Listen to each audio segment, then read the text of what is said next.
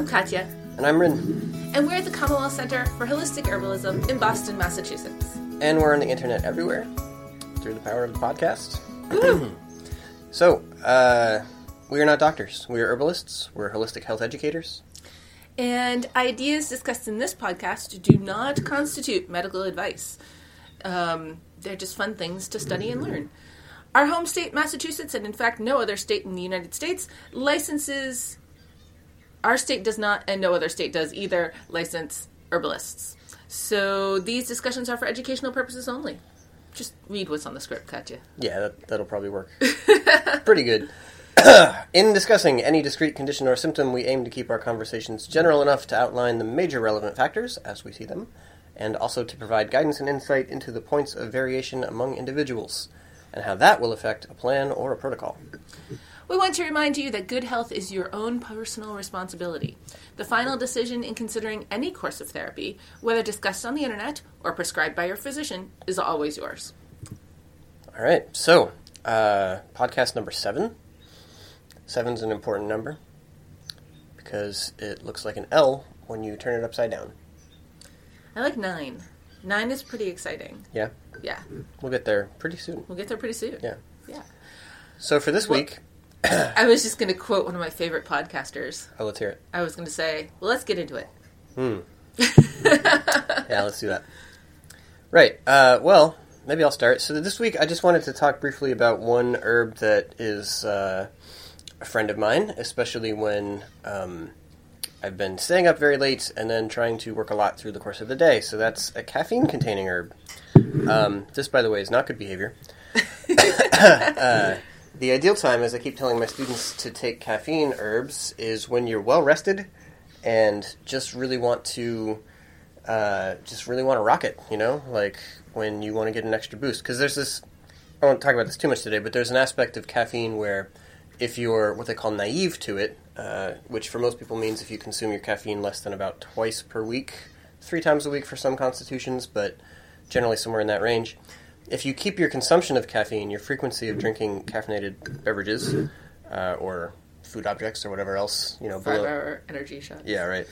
Uh, you know, below that frequency, then uh, you don't just get a wakefulness effect from caffeine, but you also get a uh, a euphoric effect where there's a stimulation of dopamine and serotonin and some of these feel good chemicals in your brain. So uh, that's something to cherish and to treasure. And I try to keep my caffeine consumption about that frequency. When, when we're not also writing a book and. Yeah, yeah, you know how it is. Um, so anyway, so this week I've been uh, drinking a little bit more often, and uh, what I've been doing though to try to swing it around is uh, to work with herbs other than coffee. Um, coffee has some elements to it that make the body actually process the caffeine a little bit more slowly, uh, and so uh, well, actually to absorb it more quickly, but to uh, metabolize it more slowly. So with coffee, the caffeine hits you faster and stays with you longer. Um, this is probably one of the things that contributes to it being most people's preferred method of caffeine Yeah. ingestion because they can get a lot of it that way. Um, but it does mean that it, it actually is more likely to give you the kind of side effects of caffeine where you get some jitters or some anxiety or some insomnia, even if that's you know ten hours after your last uh, intake. Um, many people aren't aware that the um, half life for caffeine is like five or six hours in a so-called normal person, which is obviously ridiculous, but um, I don't think I've ever met just that as a, as a concept, right? Yeah, and it's usually code for uh, the mean of all the people we studied this, which is usually going to mean something like you know young white college aged men uh, is the population that gets studied most frequently for that kind of thing. Um, so you know, there's a lot of reasons why your your uh, half life of caffeine in your body could be as long as ten hours, or in some cases even more. Which means that if you have, um, you know, uh, what's the giant one called now over at Starbucks? They made like a new size a couple a while Uh, did ago. they really? Yeah, Because the big was already not big enough. yeah. Anyway, so you get one of those, and it's like two o'clock, and you're like, oh no, I'll be done with this, you know, stimulation by by uh, eleven or whatever midnight, whatever your your bedtime is. Uh, but you're not. In fact, uh, it's still there. And wait, I want to add something in there. So, uh, you know, yeah, they do most of these studies on men, young men, but um, there's a real reason that right off the bat, women need to think really differently about um, things that involve metabolization. Um, and by this I mean women and anybody else who is using contraceptive, um, hormonal contraceptives.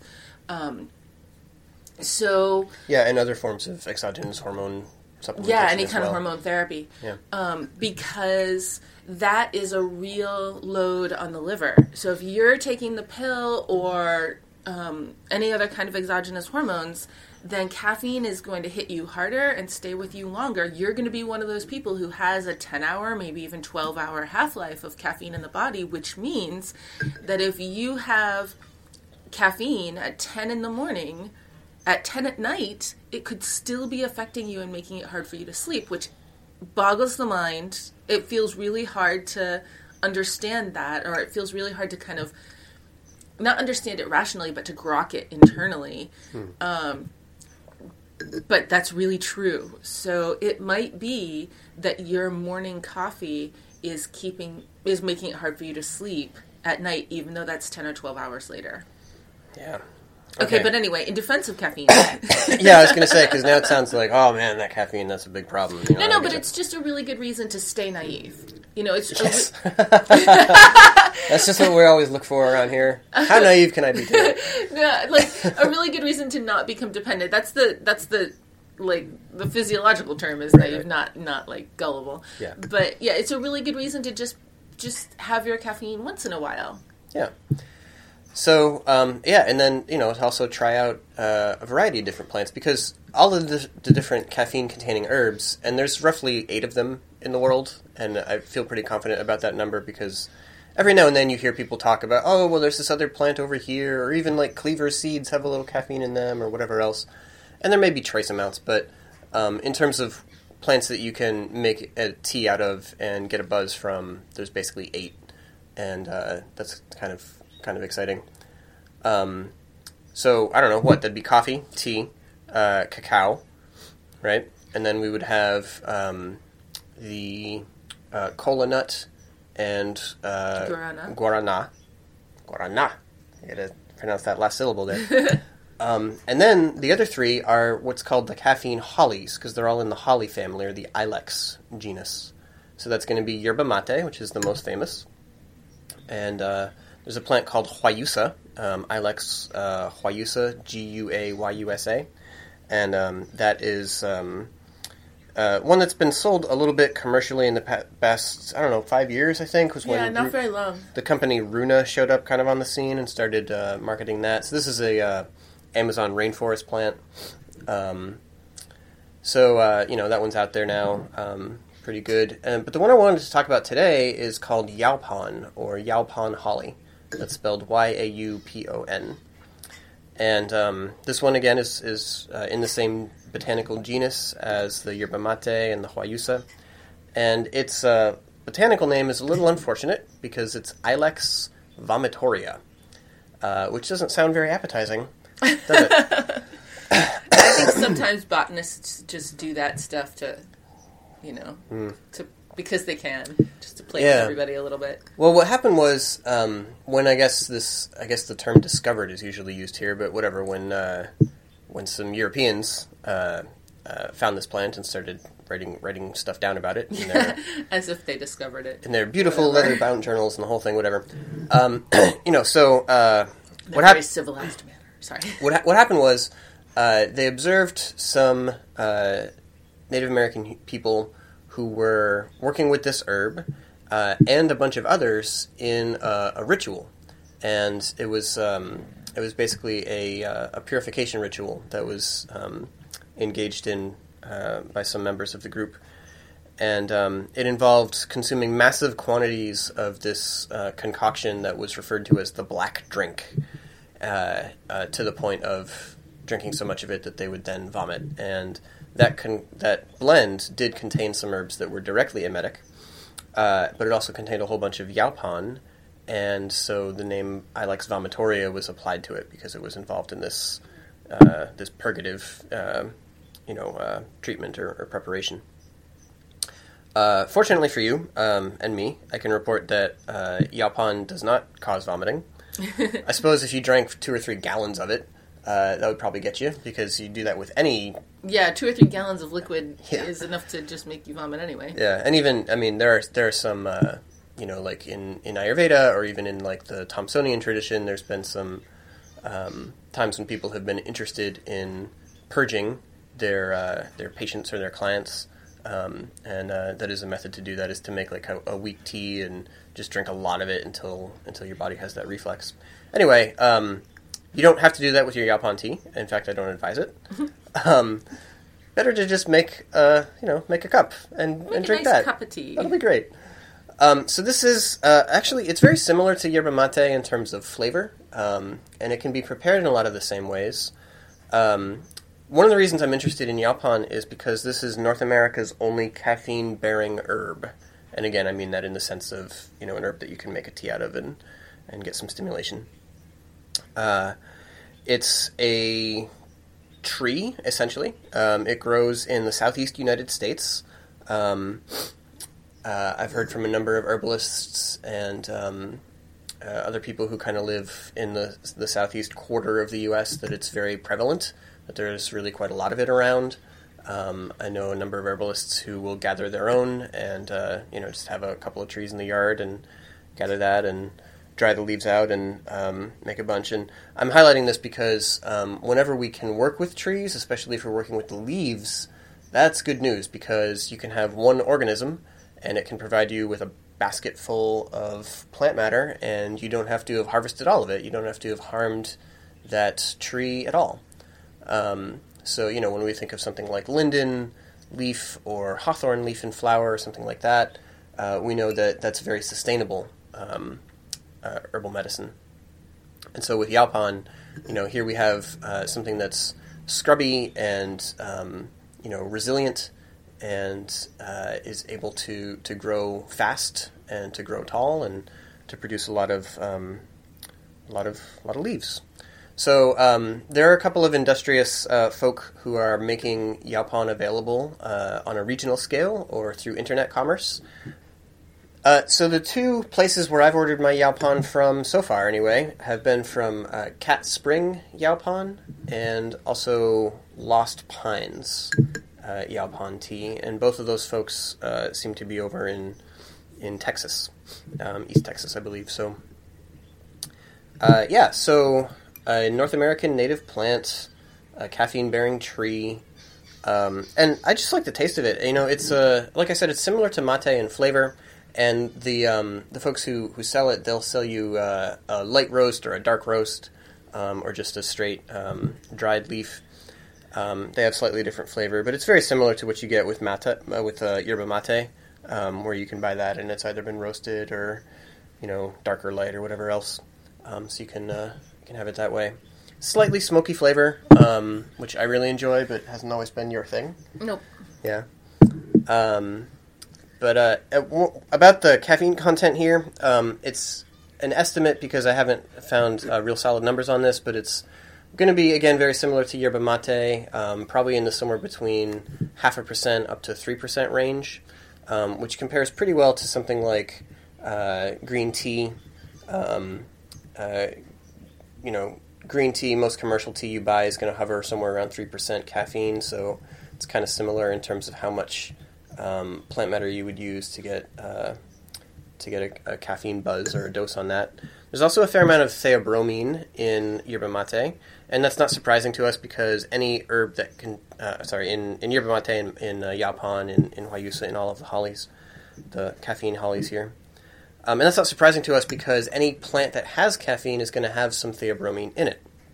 Uh, theobromine, which you may be familiar with from uh, chocolate or cacao, um, is actually the, the precursor compound to caffeine in the plant metabolism. So the plants begin uh, with something called a, a methylxanthine base, and then they uh, metabolize that first into theobromine and then into caffeine. And so, um, you know, in cacao, you've got lots and lots of theobromine and not much caffeine because the plant just isn't very enthusiastic about metabolizing it. That that you know third step there. Um, but any other plant that has some caffeine is going to have a bit of theobromine in there. In mate, there seems to be a bit more than in tea, and some of that you get in the flavor. It doesn't really, ha- I wouldn't say it has a cacao like flavor, but there's some some note, you know, some kind of earthiness underneath that's that's similar across the both of them. So, um, the way I like to drink this tea um, myself is to combine it with some friends. Um, when I have access to it, uh, which I haven't for quite a while, and I'm kind of sad, I really like to pair it with this herb called Gynostemma. Um, you might also know it as, know it as uh, Jiaogulan, um, but its Latin is uh, Gynostemma pentaphyllum, and that's a really nice, um, uh, slightly sweet um, adaptogenic herb um, that's not a root that you need to decoct, and we find that nice when we can find some adaptogens that are leafy. Yeah, it's sort of like the uh, another Tulsi type adaptogen. Right. Yeah. Um, and it's more of a more of a restorative than a stimulant. It's more of a um, you know a, a, water type herb than a fire type. So um, anyway, I really enjoy pairing that together with one of the caffeine holly plants. You know, mate or yaupon or guayusa and uh, maybe a little bit of goji berry, a little bit of ginger, tiny little touch of licorice in there, perhaps, um, and uh, drink that. And the reason for the combination there is that that kind of puts a little bit of a, um, I don't know, it smooths out the edges. Um, I'm pretty sensitive to caffeine. I drank way too many Jolt Colas when I was in high school, and basically ruined myself for caffeine for several years. Um, I've been uh, reintroducing it into my life in the past few years, and uh, there's been some ups and downs, but you know, a, a relatively low um, caffeine concentration drink like an infusion of some yaupon tea and some uh, Gynostemma if I've got it, or some goji berries otherwise. A little touch of ginger in there. Um, that's very soothing. It's very gentle on my stomach, which is where I often get you know upsets uh, from that kind of overstimulation. Um, and it gives me a nice kind of a boost and keeps me going for several hours at a stretch. So that's how I really prefer that.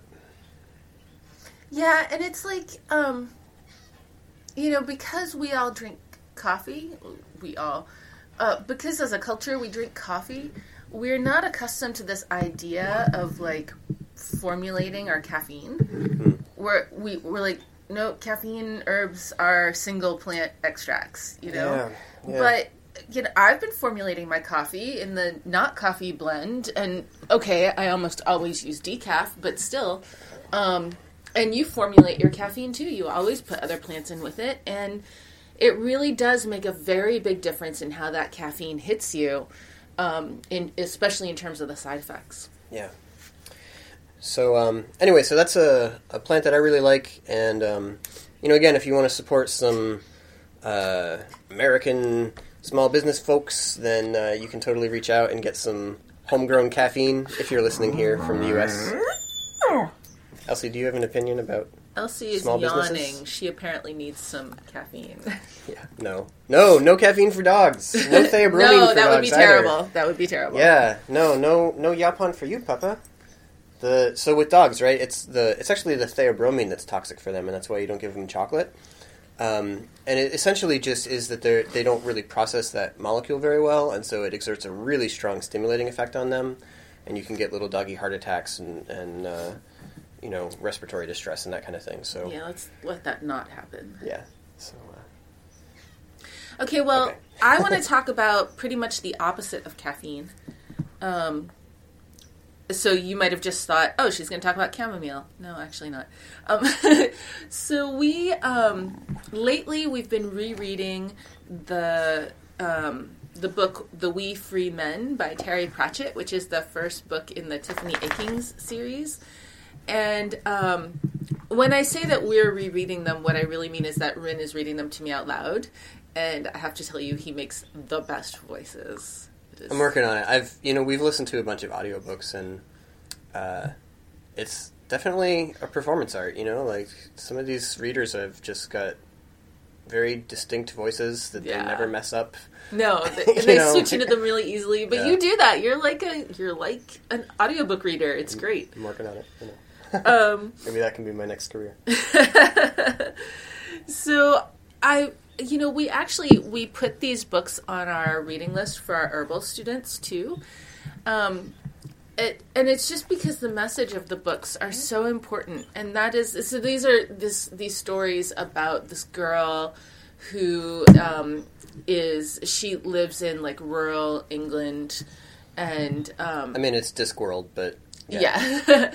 and um, you know she's a shepherd, and her family's been shepherds, and and she's becoming a witch, and that is sort of a semi-legitimate career path in this world, and the the revelation throughout the whole book is that the work of witches is really never showy or glamorous. It is um, it's the mundane, practical, wise woman work of any given village or town. And and a and a tangible example that they give is just like you have to go and cut the toenails of the old people in the village because nobody else will do it and there's nothing glamorous in that so so the what this person is really writing about is dedicating your life to service. Um, and of course, that resonates with me very much. very much. Um, and and the very practical nature of the way that these women do their work in the different villages. Um, you know, it's just extremely down to earth. It is whatever works. It is, you know, it's it's really excellent. So I just can't love these books enough. And they also they remind me a lot of one of our favorite quotes from Paul Bergner, who is an amazing herb teacher, and um, you can get his lectures on CD, and I highly recommend it. Mm-hmm. Um, but he loves to say, "Be a boring herbalist," and it's so true.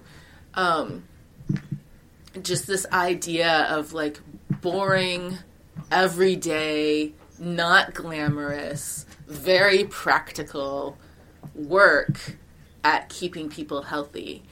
And it's kind of like last week when I was talking about cranberries and how you don't need fancy antioxidant superfoods from faraway places. Is most of herbalism is boring. And that's actually really, really good news, even though our culture is not into that. Our culture wants exciting. But I think that that if you can do 90 or more percent of your work as an herbalist in a boring, practical way, then what that actually means um, is that getting healthy is not actually about giant, cumbersome, difficult, heroic effort. It's just the everyday practical stuff done very consistently. So so after, you know, 19 years of doing this and of really seeing tremendous improvement in people's health just from really dumb, boring, practical, not glamorous stuff. Like not even as strong as caffeine. Like smaller than that, you know, just plain old nettles. And the amazing changes that can come from people's lives just from that and getting a better night's sleep on a consistent, regular basis. And then we look at the current trends in the medical um, industry and we see like more and more of these drastic, like heavy hitting pharmaceuticals and and and how fast people are like oh we'll just take out your gallbladder. You, you know or we'll just take that you know. That's a favorite. Yeah because we can because we have that ability we now are like super dependent on using it. And it's like our first the first thing that we turn to and not the last thing that we turn to. Um but so so seeing that dichotomy and and the mindset of um of the medical you know it's just even like over these this past couple of decades watching my own feelings about how to be healthy change. And recently someone i know um, got sick and posted on facebook um, and i haven't actually talked to them but but it was an interesting post um, and they said Ryn is pouring himself more Yaupon here as as we speak. Um, and they said, uh, "Oh well, they think that I have pneumonia." And I thought, who's they? like I couldn't figure out for a long time who they was. And then I was like, "Oh my god, she went to the doctor." Like who goes to the doctor for just a lung infection? And you know, just run of the mill, yeah, I'm wicked sick. Like whatever, I'm, I'm wicked sick. And then I realized, Katja, everybody goes to the doctor for for a lung infection. Like it's just that I'm weird, Pretty much. and I don't do that. But but that gets me back to this boring herbalism thing because throughout most of human history, if you got a nasty lung infection, you you just you knew what to do and you took care of it, and that's what it was. And yeah, you were wicked sick for a week, but you know you drank your herbs, you you did what you did, and um, hopefully there was someone around, probably a woman, to provide good nursing care, and and that was the end of it. and it's just, you know, there wasn't that that concept of like, oh, I'm gonna go somewhere and I'm gonna get a magic pill, and that's gonna make this go away. Like that just wasn't even a concept. It was just the boring the boring old way of doing it, the not exciting way of doing it, the nasty, bitter, cruddy elecampane way of doing it. Um, Wonderful, delicious elecampane. Yeah. And so that doesn't mean that you should never go to a doctor. Do do what you got to do and sometimes you got to go to a doctor. And and we should be so grateful that we have you know a lot of these a lot of these things because antibiotics are miracle drugs and when you need a miracle then we should be glad we've got antibiotics but we don't need miracles every day so you know yeah just And similarly, you know, um, there there are new insights that people can get. There's new lab tests. There's yeah things like that, and I've I've seen a lot of people kind of gravitate towards that as a as a locus of their practice. Um, whether that's uh, like a functional medicine practitioner or whether that's a, a nutritionist who really wants to analyze things down to the the microgram of all of your trace nutrients and this and that. Sometimes that's useful. Sometimes that's even necessary, but the majority of the time, that doesn't really seem to be. In our experience as uh, practitioners and, and clinicians and as teachers, um, we've observed that for most of the problems that people have, even ones that outwardly seem very, very serious and very intractable intractable maybe Yeah. is a better word than serious Yeah. you, you know like resistant right, even in those cases, uh, you start with the fundamental work first, and then you proceed with that, and then you see what remains. And oftentimes, what remains is relatively small, or it's just cleanup work at that point. So it's really this this idea of consistent everyday attention to being healthy. And now I have to talk about my my daughter. So she's 14 and all her life she's had dry skin and you know tendencies towards eczema and, and other skin stuff. And if we use lotion every day, it really helps, and you know, avoiding food allergies really helps. And if we lo- use lotion every day, after a week or so, her skin gets quite nice. But she's, you know, she's a, she's, she's fourteen, and she doesn't want to do what I say, and she doesn't want to put on lotion every day, and she, she says, I just wish I didn't have to think about it. Everybody doesn't have to think about putting on lotion every day. I just don't want to have to think about it. Hey man, if I have to do it in the morning, then everybody does. And um, and that reminds me of David Attenborough.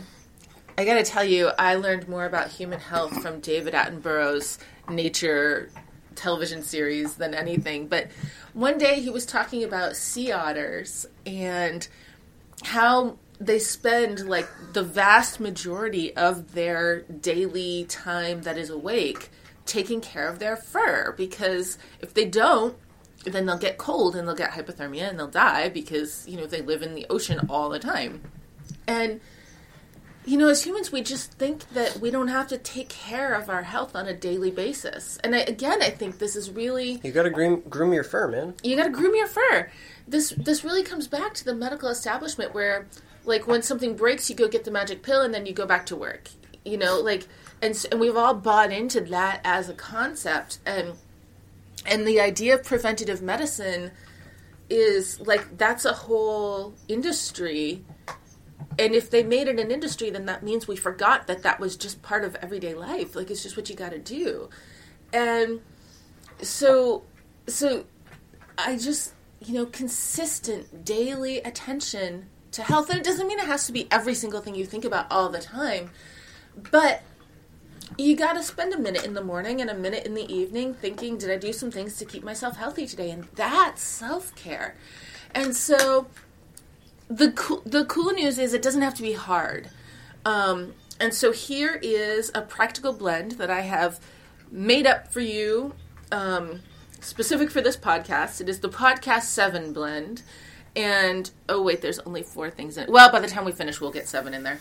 Um, but this blend of herbs, taken as a tea every day, is going to go a really long way towards keeping you healthy.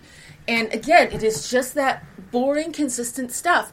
If you, at night before you go to bed, take these herbs, I'm going to tell you in just a minute, put them in a quart sized mason jar, pour some boiling water over them, leave them sit there. In the morning, strain it into your water bottle and drink it all day. And you just build that as a habit. Boom, you are consistently caring for your health. Presto, you did it. You win. So, so what are those herbs? You might be asking. Um, here they are: nettle, calendula, tulsi, linden, and then a couple of um, choose your own adventure herbs. And I'm going to suggest either ginger, goji, or mint, and or all three of those. And those are going to be not just flavors, but also bonus bonus plants. Um, so let me just tell you real quick for a minute about each of these. Nettle is, you know, for so many people, nettle is the herbal, and I'm putting huge quoting marks around this, the herbal medicine that fixes whatever it is that was wrong with them. And I really don't think of it that way because nettle used to be food and it is so high in so many vitamins and so many minerals and we're so deficient in those things today that I think that it isn't that we need nettle as medicine, it's that we all have nettle deficiency syndrome. So I'm not even really saying you should be taking nettle as medicine every day. You should just be you know, it's like the old I should have had a V8 commercials where the guy like smacks himself in the forehead like what, what was I thinking? Um it's it's that this is this is like your vegetables in a in a mason jar. Like it's it's your multivitamin in a teacup. It's amazing stuff. Mm-hmm. And then calendula. Oh, and also nettle is really supportive to the kidneys. And the kidneys are like the soil that not just your adrenal glands, but really your entire endocrine system is rooted in. And so um, you're not just supporting your nutritious health, but also your endocrine health with nettle in a very supportive way. Sure. Plus, there's been some evidence about nettle improving blood sugar regulation, um, obviously reducing systemic inflammation. Plus, uh, it has all that good benefit if you have seasonal allergies. Yeah. So then, calendula.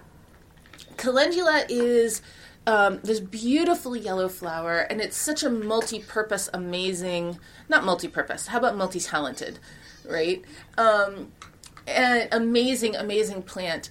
Calendula can stimulate the liver to function better, but even more than that, it can move the lymph around in your body. And we're all so sedentary in this culture that anything that can help us keep our lymph moving keeps us from becoming stagnant and keeps the trash you know flowing out of the body in a in an easy way so that's really excellent um, calendula is also tremendously um, beneficial for the digestive tract. It is a vulnerary, which means that it promotes healing of the endothelial and epithelial tissue.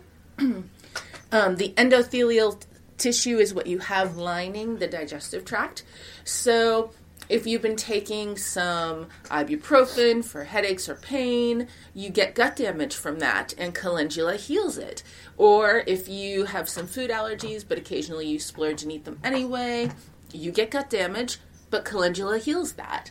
And um, so that's, or if you have something more serious like ulcerative colitis or Crohn's, um, okay, calendula isn't going to make your Crohn's go away, but it is going to really help soothe the damage to the intestine. So, yay, that's amazing. Then the next one, Tulsi. Tulsi is one of our um, one of our adaptogens, but you know, it's one of our practical everyday adaptogens. It's not like ginseng where it's so stimulating that you can't work with it every day. Um, it is it's a really great boost but it's also you know there's no caffeine in it or, or really nothing particularly stimulating Just those aromatics. yeah nothing know? more than any other mint Yeah. but it has tremendous benefit for the endocrine system and helping your body deal with adrenaline and cortisol and insulin and all the all the stuff that's really out of whack in our modern environment plus it really helps get you in a good mood and um, sometimes you need that Tastes good. yeah The whole thing. and then the next one is linden. And linden is like, um, you know, if you've got really dry, frizzy hair and split ends, and you need a hot oil treatment, and after you do a hot oil treatment, um, or like a deep conditioning treatment, then your hair looks so smooth and nice and shiny. Okay, that's linden for your nervous system. When you're feeling frayed and frazzled and fried, what you need is a deep conditioning system for your nervous system. And that's what Linden provides. We like to call it a hug and a mug. Could you also be frittered or fraggled or fracked? Well, Pass. you're also being frayed and frazzled and fried. and they all go together? I suppose they might be a little different. You might be frazzled because you've been fracked. Yeah, that know. happens. Yeah. That happens. Uh, anyway, so those are the four in equal parts. Put them in a mason jar. Put boiling water over them at night. Let it sit on the counter. In the morning when you wake up, put it in your mason jar. Drink it all day. You know, I'm, I'm interested in looking at that because in equal parts, that's a very balanced formula. You know, nettle's very drying, but linden is moistening. Mm-hmm. Uh, Tulsi's on the warm side. Um, the others are kind of a little more on the cool side, but there'll be a nice sort of neutral overall effect there. This is a formula that people could very easily push around in terms of, oh, I'm really, I'm a really damp constitution. I'm going to add extra nettle, or I'm a very cold type. I'm going to add more Tulsi, or maybe get some of that ginger mixed in to Yeah. push this around to match your your individual body type and what you need for for longer term uh, intake. Well, let's talk about those last three multiple choice uh, uh, herbs there. That was ginger, goji, and mint. So, starting with that base formula, if you, like me, are a person who runs cold, then ginger might be exactly what you want. Um, plus, it tastes awesome, and I love that. Uh, ginger really helps stimulate the circulation, but it's also gloriously antispasmodic. So that's really perfect for my body because I am a rather tense person, but also I um, I am you know cold and I tend on the sluggish side. So ginger gets both of those things moving. Goji also delicious. Um, is much more neutral, I think, in terms of warmth or It's, it's coolness. uh, yeah, I'd say it's a little bit on the warm side. It's not m- much though. Yeah, not not a, not a ton, but a little a little bit over on that side of the scale. It's a little bit moistening. Yeah. But it's also super delicious and it's a really good um, support. It's another one of our adaptogens. Um, in particular, for the cardiovascular system, it's really, really awesome as well. And you know, goji and tea is a is a nice economical way to to work with your berries that come from far away and across Yeah. the world. Um, uh, first of all, um, don't buy goji berries at your local fancy grocery store uh, because they're marked up to a ridiculous degree. Get them from an herb supplier, and you'll save a ton just just from that uh, handy life hack. um, so do that. Uh, but then, yeah, you know, throwing them into tea, you know, you just need, I don't know, like 10 in a quart of, of tea or, Yeah. you know, a small handful, whatever. Um, a couple of tablespoons worth. But they really lend a lot of flavor and some color, and you get a lot out of them. And if you want to, you can dig them out later and eat them after you've made your tea. That's fine. And then, if you are a person who prefers the sort of cooling flavor of mint, um, if that is your favorite flavor, then just toss peppermint in there instead. You know, we think of peppermint as like a flavor, but actually, it is also super high in magnesium, super high in a lot of the minerals. So it's not like just flavor and you don't get anything else from it. It's uh, it it has a lot of awesomeness on its own. So if all of those three flavors appeal to you, you could put all three of those into your tea blend, and that would be super delicious. And if one or two of them appeal to you more than the others, then put those in. Um, but there you go, seven seven boring herbs that you can take every single day, um, and that is going to make an enormous change over time in your health if you just build this in as a consistent part of your lifestyle. Um, so do that, try it for a month, and then tell me like how awesome you think it is. All right. Well, uh, thank you for joining us once again. I think that's well, it for this week. Any announcements we want to make, or uh, business class? Yes, yeah, if you are looking to be an herbal business person, um, whether you want to see clients and build your own clinical practice, or you want to be an herb farmer or sell cool tinctures or any of those other things, um, we've got the business class for you. And you can find it at our website, commonwealthherbs.com slash business.